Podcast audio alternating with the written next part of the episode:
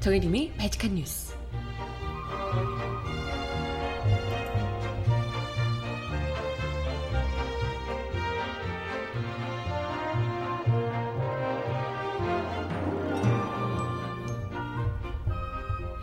여러분 안녕하세요. 발칙한 뉴스 정혜림입니다. 16세 청소년이 지난 지방선거 때 특정 후보를 지지해달라고 부모님을 설득하고 그 내용을 SNS에 올렸다는 이유로 선관위로부터 고발을 당해 경찰에 소환되는 일이 발생했습니다. 현행 선거법에서 선거운동이 가능한 나이가 만 18세 이상이기 때문에 이 청소년의 선거운동이 법을 위반했다는 얘긴데요. 심지어 경찰은 이 학생을 불러놓고 정의당에서 시킨 거 아니냐라고 다그쳤다고 하네요. 와, 정말 이렇게 덜 떨어진 2018년에 이런 일이 벌어지고 있네요. 음악 듣고 와서 오늘 이야기 함께 나눠봅니다. 첫 곡으로는요, 왠지 이 노래가 듣고 싶어지네요. 소녀시대가 부르는 소녀시대 듣고 옵니다. 신청곡 있으신 분 주세요.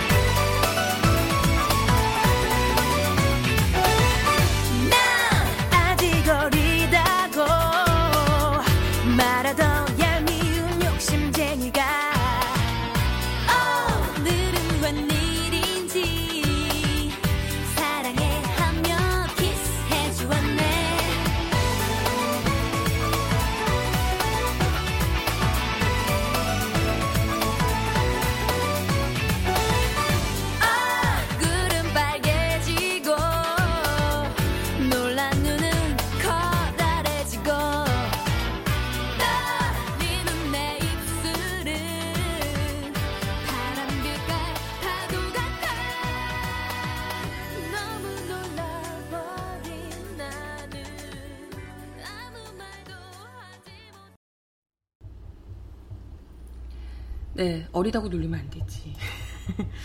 네. 아니, 뭐, 사실, 어리다고 놀리려면, 어른이라서 뭔가 제대로 된 이걸 보여주고 있으면, 뭐랄까, 너 어린 놈이 그러면 돼! 라고 하겠지만, 이건 뭐 그런 게 전혀 아니잖아요. 뭐, 어른들이 지금 제대로 된 어른의 모습을 청소년들이, 아, 존경할 만하다. 이런 생각을 하게 만드는 어른들이 몇이나 되냐는 거죠. 오히려 우리 청소년들이 아니었으면 사실 아우 예, 얼마나 똑똑하고 이런 청소년들이 많은데요. 사실상 촛불 이런 것도요. 가장 먼저 앞에 앞뒤 안 가리고 나와서 촛불 들고 목소리를 외치고 더 그 촛불이 확 타오르게 만들었던 것도 우리 청소년들이 굉장히 큰 역할을 했습니다. 촛불 현장마다 지난 탄핵 촛불 때 촛불 현장마다 청소년들이 교복 입고 와서 정말 똑소리 나는 발언을 하며 반향을 일으켰던 그런 영상들 많이 보셨을 거예요. 청소년이 뭐야? 초등학생들도 어마어마하잖아요. 와, 이렇게까지 똑똑할 수가 있나 싶을 정도로. 정말, 어, 이것저것 가릴 것 많고, 눈치 볼 것 많고, 직장이며 뭐며 신경 써야 하는 어른들에 비해서 오히려 더 정말 순수하게 옳고 그름을 제대로 판단할 수 있는 그런 나이기 때문에 더더욱이 이 친구들의 판단이 더 올바르고 선명할 수 있다 이런 생각을 더 많이 하게 되더라고요. 그렇기 때문에 지금 선거 연령을 이 하향해야 한다 이런 주장들이 계속해서 힘을 얻고 있는 거고요. 그럼에도 불구하고 지금 뭐 자유한국당은 애들이 뭘 한다고 뭐 이러면서 애들이 이게 동원될 수 있다. 뭐 이러면서 어, 억지로 억지로 왜냐하면 젊은 그 친구들이 어린 친구들이 자유한국당을 뽑아줄 리가 없거든요. 그러니까 어떻게든 못하게 하려고 이러면 더 이제 가뜩이나 지금 이렇게 선거에서 위험한데 선거 연령까지 하향하면 난리가 날 것이다라고 생각을 하기 때문에 어떻게든 막으려고 세계적인 추세와도 안 맞는데 계속해서 막고 있는 거죠. 그런 가운데 이 벌어진 오늘 저희 소리 기사 나온 내용인데요. 보고 너무 어처구니가 없어서 아니 이런 일 2018년 지금 이런 대한민국에서 이런 일이 지금 있을 수가 있나 싶어서 깜짝 놀랐습니다. 16세, 16세 청소년이 공직선거법 위반 혐의로 경찰에 출석을 했다는 거예요. 아니, 투표걸, 투표권도 없는 친구가 선거법 위반은 무슨 선거법 위반이에요? 아니, 투표권도 없다는 얘기는 너를 성숙한 어른으로 쳐주지 않겠다는 거잖아요. 네 목소리에는 귀 기울여주지 않겠다는 얘기잖아요. 그런 얘기인데 그러면서 얘가 한 얘기는 신경 쓰이는 거야? 신경 안 쓴다며. 네가 하는 얘기는 전혀 뭐 제대로 된 판단을 할 수 없는 나이기 때문에 신경 쓰지 않겠어. 라고 해놓고 선거법 위반은 뭐야 대체. 이걸 이 아이를 선거법 위반으로 할 것 같으면 제대로 투표권 주고 하든가. 그잖아요? 이런 애를 선거법 위반이라고 잡아넣을 것 같으면 뭐 잡아넣기까지는 아니었지만 어쨌건 이 선관위가 고발을 해서 경찰이 소환 조사를 했다는 거잖아요. 이 정말 충격적인 일이 아닐 수 없고요. 구체적으로 좀 내용을 살펴보니 어, 청소년 단체 허들이라는 단체가 있는데요. 여기 멤버인 16살 박모 씨가 청소년 선거운동 금지 조항에 항의하는 캠페인으로 페이스북에 게시글을 올렸다가 선관위로부터 고발을 당했다고 합니다. 이게 이제 내용이 6.13 지방선거 때 부모님에게 자신이 지지하는 후보를 뽑을 것을 설득을 했고 그 내용을 내가 부모님한테 이 후보를 뽑아달라고 얘기를 했다. 이런 류의 내용을 SNS에 올렸다는 겁니다. 이게 어른들 같은 경우에는 우리 이 내가 어떤 후보를 뽑아달라고 하고 있다. 뭐 이런 후보 뽑아주세요. 하는 내용들을 SNS에 자유롭게 올리고 있죠. 그런데 19세 이상 시민들에게는 당연한 이 선거운동이 청 소년들에게는 선거법 위반이래요.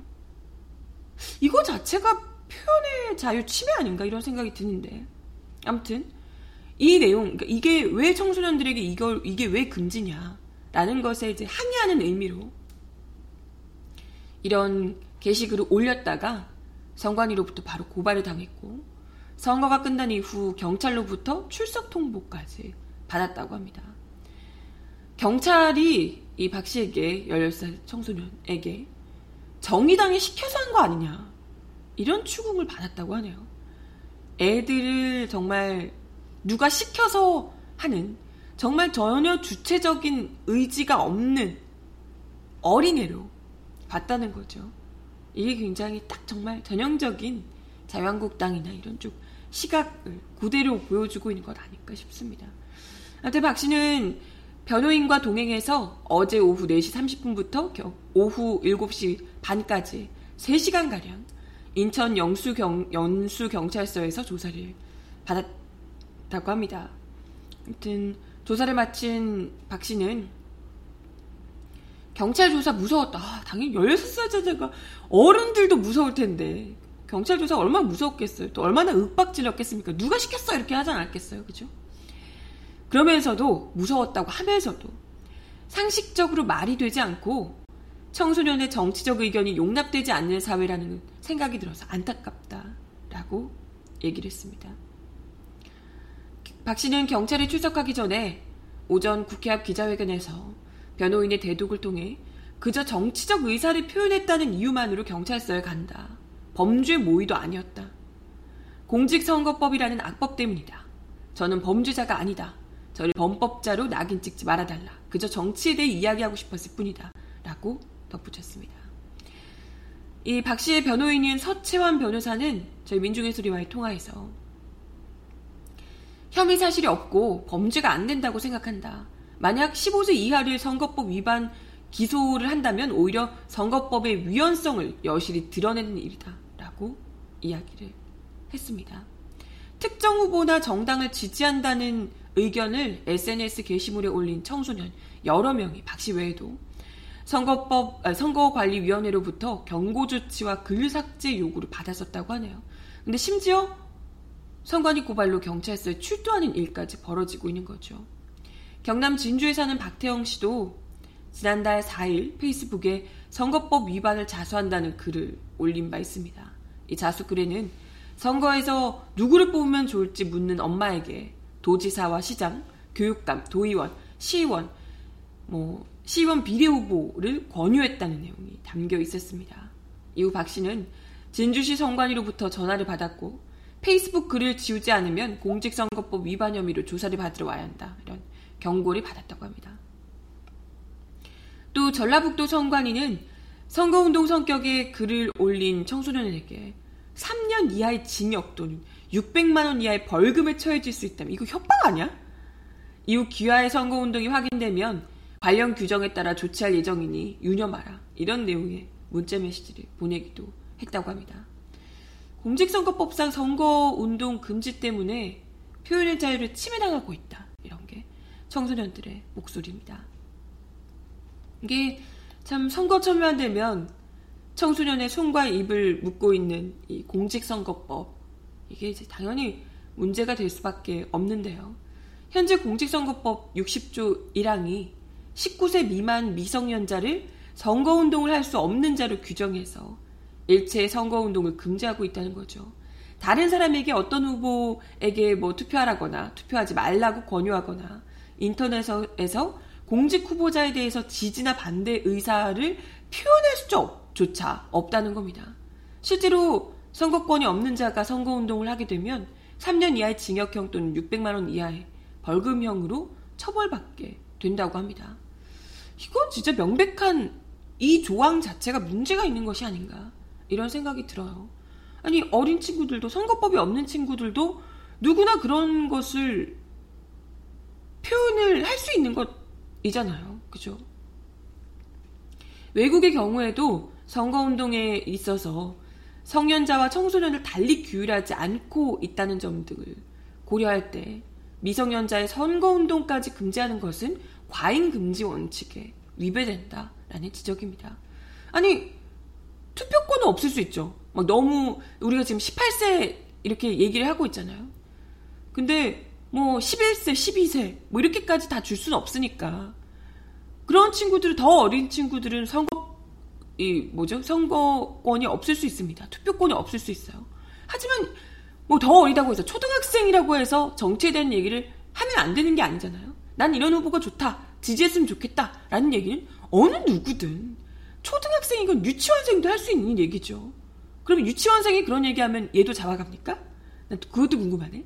유치원생이 난 문재인 후보가 좋아요 라고 얘기를 하면 선거법 위반으로 잡아가나? 야 진짜 대단하다 아주.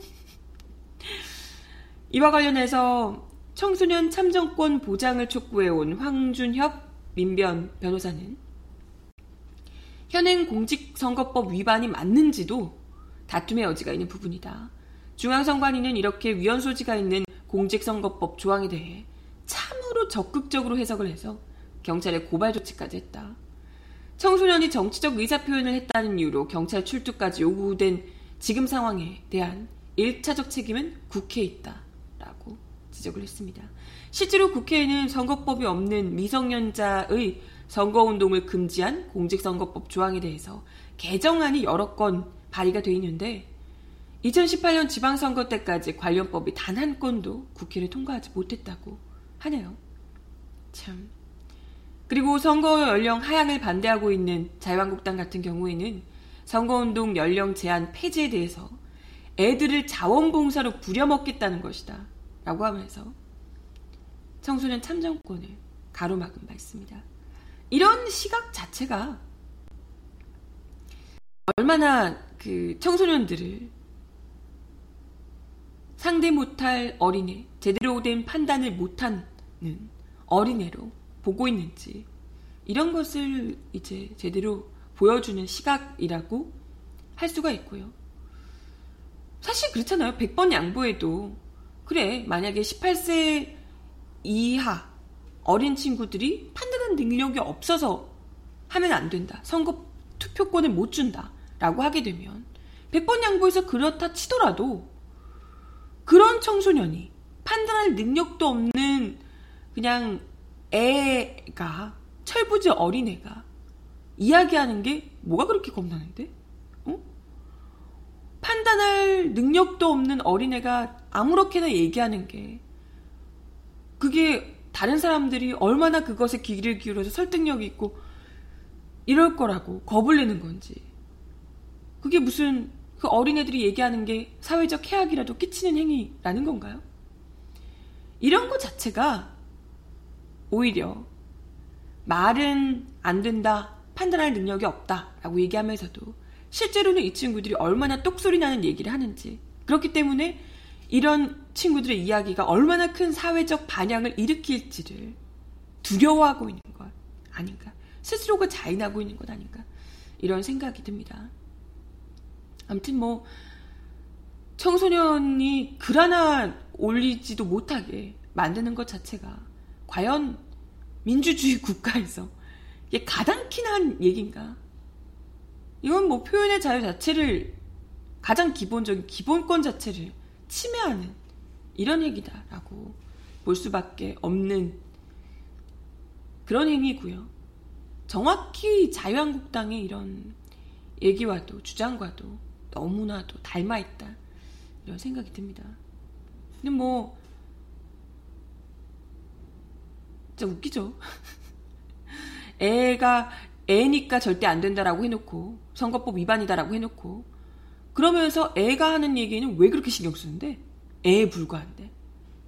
그만큼 청소년들의 성숙함 그리고 똑소리 나는 그런 주장에 대해서 두려워하고 있다.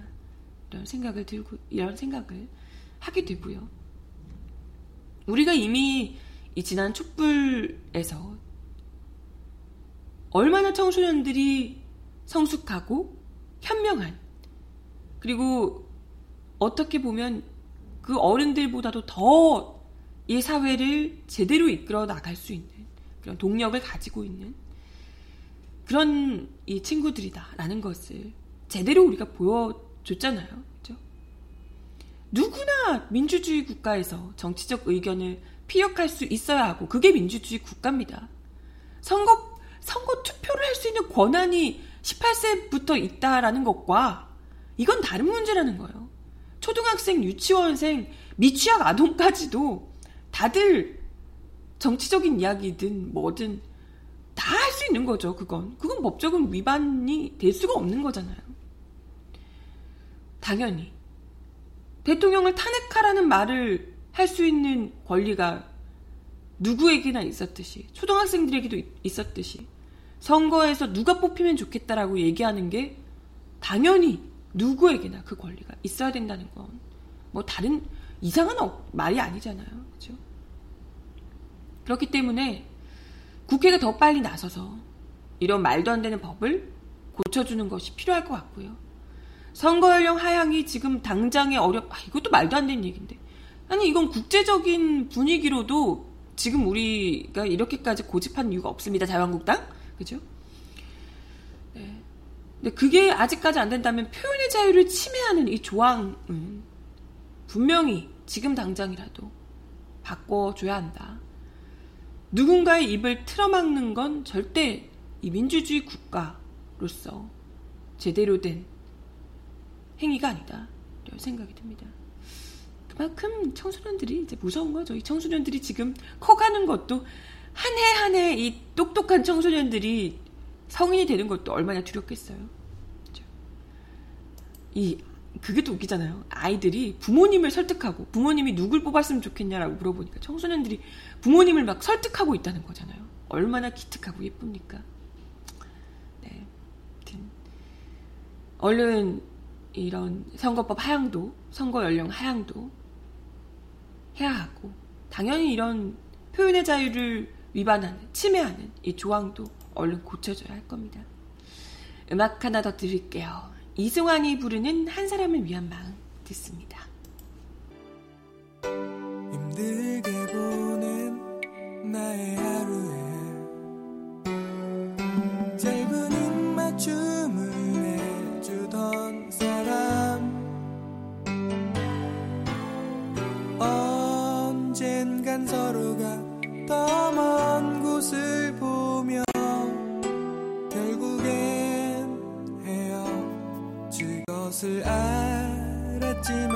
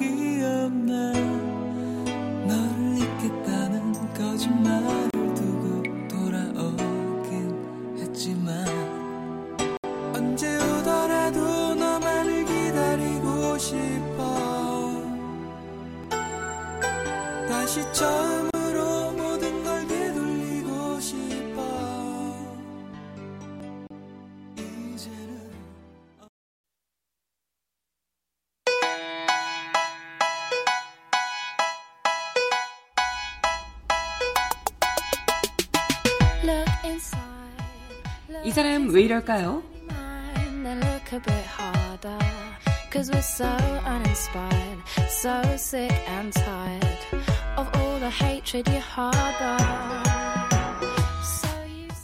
국군 기무사령부가 지난해 3월 헌법재판소의 박근혜 전 대통령 탄핵 심판이 내려지기 직전 탄핵 기각 결정에 불복한 국민들이 청와대와 헌재에 진입을 시도할 것에 대비해 계엄령 선포를 검토한 것으로 확인됐습니다.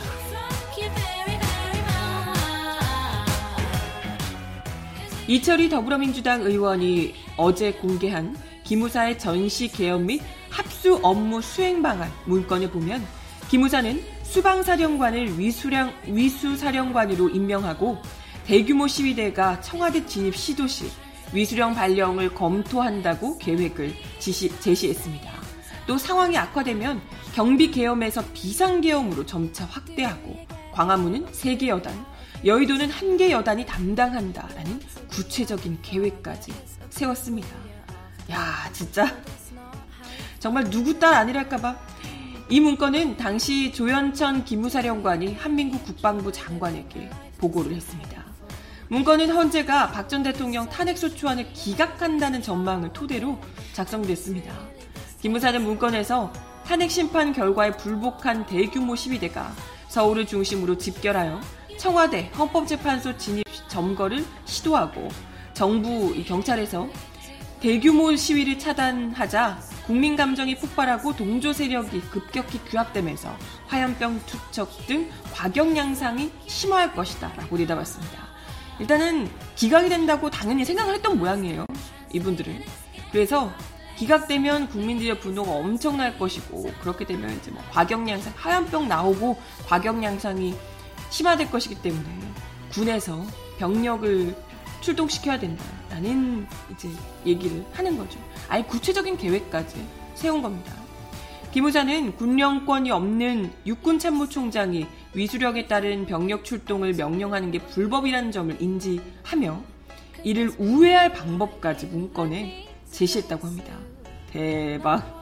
어떻게 하면 꼼수로 군, 군력을 동원할까까지 내놓고 있다는 거예요. 국군 조직법에는 독립 전투 여단급 이상의 부대 이동은 국방부 장관의 승인 사항이기 때문입니다. 그럼에도 김호사는 육군 총장 승인 후 합참의장, 국방장관 승인을 받아서 논란의 소지를 해소하면 된다. 라고 적었습니다. 1979년 신군부의 12.12 쿠데타 때 전두환 보안사령관이 군을 우선 움직인 다음에 정승화 육군참모총장과 최규하 대통령에게 사후 승인을 받으려고 했던 사례와 비슷한 자, 절차를 검토한 겁니다. 어쩜 군인들의 사고는 여전히 그때 쿠데타 그 시절로 머물러 있네요. 와, 어쩜 이럴 수가. 또다시, 또다시 그냥 거의 뭐 쿠데타 수준 지금 그때는 박근혜를 지키기 위함이었지만 어찌됐건 국민들을 진압하는데 군 병력을 동원해서 군 병력까지 동원해서 법까지 어겨가며 그렇게 하겠다라는 구체적인 계획을 세웠다는 충격적인 이야기. 위수령 검토 얘기도 뿐만이 아니고 아예 계엄령 구체적인 계획까지 세웠다라는 거 진짜 무시무시합니다. 서울 한복판에서 5.18이 벌어질 뻔했네요. 이와 관련해 이철희 의원은 불법 정치 개입과 민간인 사찰도 모자라서 군정 획책 계획까지 갈 때까지 간 기무사는 해체에 준하는 개혁이 시급하다라고 지적을 했습니다. 네, 음악 하나 더 듣고 와서 이야기 이어가 봅니다. 윤미래의 신곡 유앤미 아, 이 노래를 들려드리면 좋을 것 같네요. 윤미래의 신곡인데요. 다른 노래인데. 제목이 개같아. 타이거 JK와 함께 부르는 개같아. 어, 제목이 그래요. 개같아. 듣고 오겠습니다.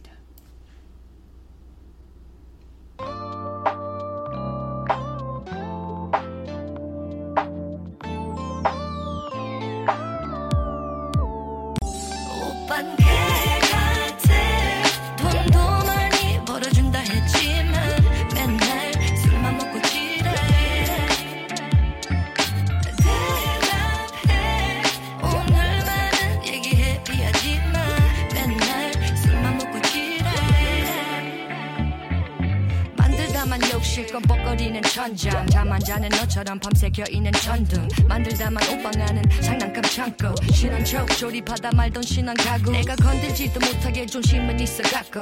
버리지도 못하게 화내며 삐져갖고. 내 핑계 한 잔 해. 한 잔이 두 잔 돼. 절대 안 취했다 했다 말도 계속해. 허니 허니 허니문 내 사랑만 원하는. 정신 차려 제발. 사랑을 원한다면. 허니 허니 허니문 내 사랑만 원하는. 정신 차려 제발. 사랑을 원한다면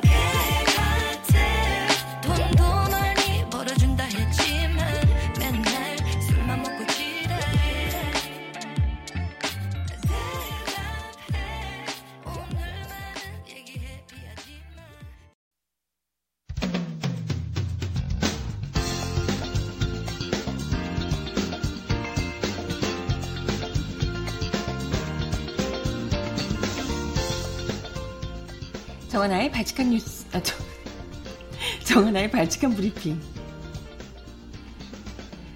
첫 번째 소식입니다. 6.12 북미 정상회담 후속 고위급 회담을 위해 방북길에 오른 마이크 폼페이오 미 국무장관이 북한의 완전한 비핵화 실현을 위해 계속 노력하겠다고 밝혔습니다. 폼페이오 장관은 현지 시간으로 5일 평양으로 가는 도중 자신의 트위터에 올린 글에서 김정은 위원장이 합의한 최종적이고 완전하게 검증된 북한 비핵화를 향한 우리의 노력을 계속해 나가기를 기대하며 라고 말했습니다. 폼페이오 장관은 이날 새벽 국무장관 전용기를 통해 메릴랜드 주 앤드루스 공군기지를 떠나 알래스카 앵커리지를 경유해 평양에 도착할 예정입니다. 그는 한국 시간으로 6일 오늘 평양에 도착해 1박 2일 일정으로 북한에 머무른다고 하네요. 홈페이지 장관은 또 전용기에 동승한 기자들의 사진도 함께 게재하며 이번 여행에 언론이 함께하게 돼 기쁘다라고 말했습니다. 앞서 미 국무부는 이번 방북에 6명의 기자들이 동행 취재한다고 밝혔습니다. 미 국무부는 최근 북한 비핵화 문제에 관해 그동안 완전하고 검증 가능하며 불가역적인 비핵화라는 용어에서 최종적이고 완전하게 검증된 비핵화라는 새로운 어휘를 사용하고 있습니다. 기존 CVID라는 용어에 관해 북한이 강력한 반발을 보이는 것으로 알려져 새로운 용어를 고안한 것으로 보입니다. 하지만 이 용어에도 동의할지는 미지수죠. 한편 로이터 통신에 따르면 이날 전용기에 함께 동승한 헤더 노워트 국무부 대변인은 북한 비핵화에 관한 미국의 입장을 완화하지 않을 것이라고 밝혔습니다. 노워트 대변인은 기자들에게 진실에서 더 나간 것은 없다. 우리의 대북 정책은 변하지 않았다 라고 얘기했습니다. 그러면서 우리는 북한 비핵화에 전념하고 있다. 폼페이오 장관도 싱가포르 정상회담에서 약속한 사항의 후속 조치를 위해 북한 지도자와 계속 협의하기를 기대하고 있다라고 말했습니다.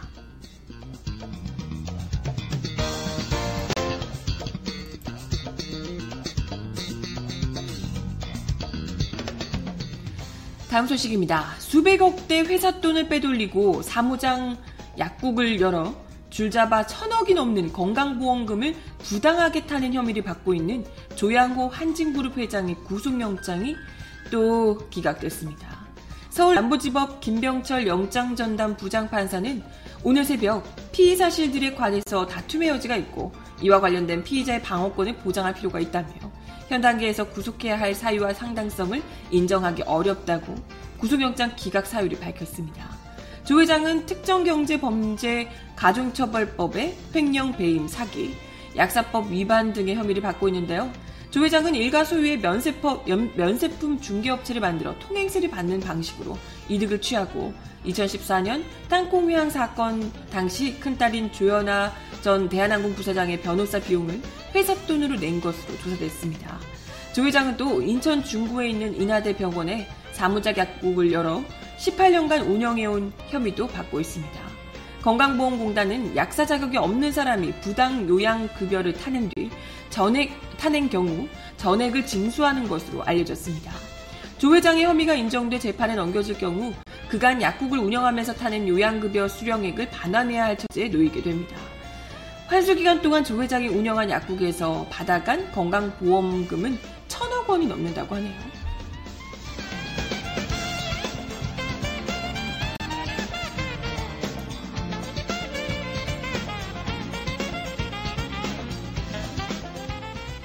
마지막 소식입니다. 공정거래위원회 퇴직자의 취업 특혜 의혹 등을 수사 중인 검찰이 공정위가 고위 간부 수십 명의 재취업 리스트를 만들어 조직적으로 대기업에 취업 활성을 한 것으로 파악하고 공정위 조사와의 연관성을 규명하는 데 수사력을 모으고 있습니다. 공정위가 공직자 윤리법의 취업 제한 규정을 피하려고 정년을 앞둔 간부를 기업 업무에서 미리 빼주는 경력 세탁까지 해준 정황까지도 드러났습니다. 대단하네, 아주 대단해. 여러 해 지속된 이런 불법 편법 관행은 당시 공정위원장에게도 공정거래위원장에게도 보도, 보고가 된 것으로 알려져 수사가 전형직 공정위 고위 인사들로 확대될 것으로 전망됩니다. 어제 한겨레에 따르면 서울중앙지검 공정거래 조세, 조사부는 지난달 20일 정부 세종청사 공정위 사무실에서 압수한 문건을 분석하는 과정에서 공정위가 2010년께부터 4급 이상 퇴직 간부와 대기업을 1대1로 연결해준 사실을 확인한 것으로 알려졌습니다. 참나, 1대1 매칭까지. 현행 공직자 윤리법은 4급 이상 공무원이 퇴직 전 5년 이내에 맡았던 업무와 밀접한 관련 있는 기업에는 퇴직 후 3년간 취업할 수 없도록 하고 있습니다. 이에 인사 업무를 맡는 공정위 운영지원과는 해마다 10명 안팎의 퇴직 예상자 경력을 따로 관리해주고 법 위반 논란을 피할 수 있는 기업을 골라서 짝지어줬다는 게 검찰이 파악한 내용입니다. 검찰은 이 과정에서 공정위가 연례적으로 기업 인사 담당 임원들을 사무실로 직접 불러 죄취업을 알선한 정황까지도 확인했다고 합니다. 공정위가 진행한 이른바 재취업 프로그램의 혜택을 본 이들은 보통 정년을 2년 앞둔 이들로 일부 재취업자는 특별한 업무도 없이 억대 연봉을 받다가 2년 정도 뒤에 후배 퇴직자에게 자리를 대물림한 것으로 전해졌습니다. 재취업 리스트는 해마다 공정위 운영지원과장, 사무처장, 부위원장, 위원장 순으로 보고가 됐는데 지난해 김상종 고, 김상조 공정거래위원장 취임 이후 자기들도 아 이 사람한테는 안 되겠구나 하고 안 모양이에요. 그래서 김상조 위원장이 딱 들어오니까 바로 재취업 프로그램을 폐지한 것으로 검찰은 파악하고 있습니다. 큰일 나겠다 싶었나 보죠. 검찰은 최근 10여 개 대기업 인사 담당 임직원들을 불러서 공정위 퇴직자를 채용한 경위와 이들이 맡고 있는 업무를 조사했습니다. 기업 임직원 대부분은 공정위 압박에 못 이겨서 불필요한 인력을 채용했다라는 취지로 진술했다고 합니다. 반면 공정위 쪽은 검찰에 기업에서 공정위 출신이 필요하다라고 해서 연결해 준 것이 뿐이다. 공정위 출신이 왜 필요할까? 기업에. 왜 필요할까요? 왜 필요하겠어요? 공정위한테 잘 보여야 되니까 필요하겠지. 네, 모르게 뭐 얘기했다고 하네요. 이와 관련해 검찰은 이날 오전 서울 양재동 현대기아차 본사에 검사와 수사관을 보내 공정위 퇴직자 재취업 관련 자료를 압수수색했습니다. 이날 압수수색 대상에는 현대기아차뿐 아니라 현대건설, 현대백화점, 쿠팡 등도 포함이 됐습니다. 이들 기업 중에는 과거 공정거래 관련 조사 대상이 되거나 조사가 예상되는 시기에 선제적으로 공정위에 재취업 자리를 제한하는 경우도 있는 것으로 알려졌습니다. 뭐 공정위 뿐일까요? 이거 뭐 공기업들 숱할 것 같고요. 그렇죠? 공 공기업들의 낙하산들도 다 뭐 그런 식으로 내려오잖아요. 아마도 그럴 가능성이 굉장히 농후하지 않을까 생각이 듭니다. 네. 한동근이 부르는 하루 끝엔 그, 그대가 있어요. 듣습니다.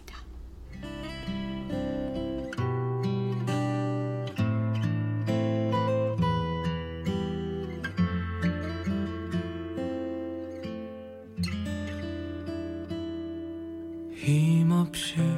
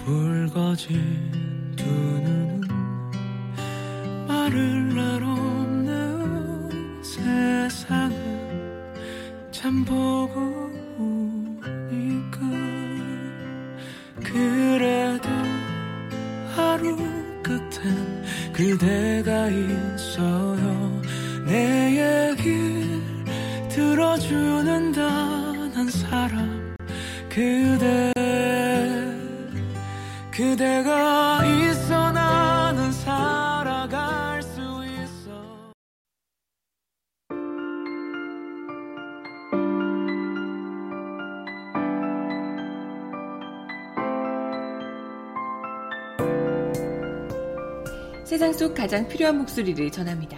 여기 이곳 우리가 있어요.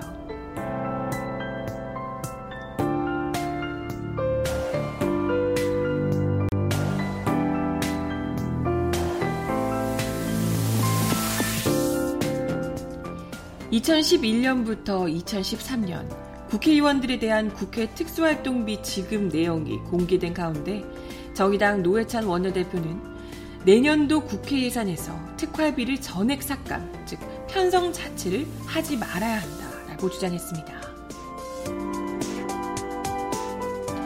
노 원내대표는 이날 국회에서 기자들과 만나 이같이 말한 뒤 영수증은 처리 안 되고 법원에서 공개 명령이 떨어지는 폐단이 반복돼서는 안될 것이라며 이같이 강조했습니다. 사실상 특활비 폐지를 요구한 겁니다. 앞서 참여연대는 2015년 국회 사무처를 상대로 정보 공개를 청구해 최근 제출받은 2011년부터 2013년 국회 특활비 지출 결의서 1296건을 분석한 결과 240억에 달하는 특활비가 국회의원들에게 지급된 것으로 드러났습니다.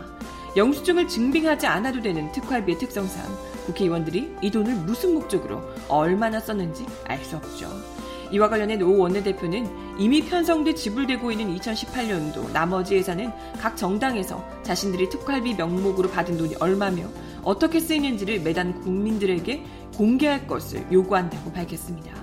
그는 대법원에서 국회 특활비를 공개하라고 결정한 것은 국회 예산에서 특활비를 인정하지 않는다는 뜻이라며 국회에서 특활비의 존재 근거가 없다는 것을 사법부에서 판단한 셈이라고 지적했습니다. 노 원내대표는 국회가 국정원이나 경찰도 아니고 기밀이 요구되는 수사나 정보 활동이 존재하지 않기 때문에 이번 대법원 판결을 존중해 특활비를 모두 없애는 게 바람직하다고 부연했습니다.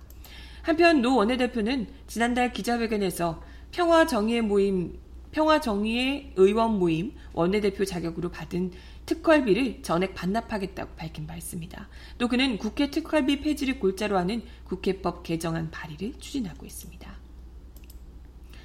네, 마지막 곡 샤이니가 부르는 데리러가 들려드리면서 인사드릴게요.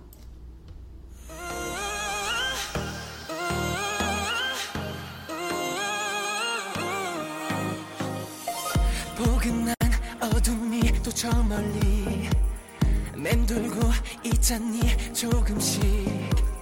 빌딩에 걸린 노을 끝자락에 널 떠올려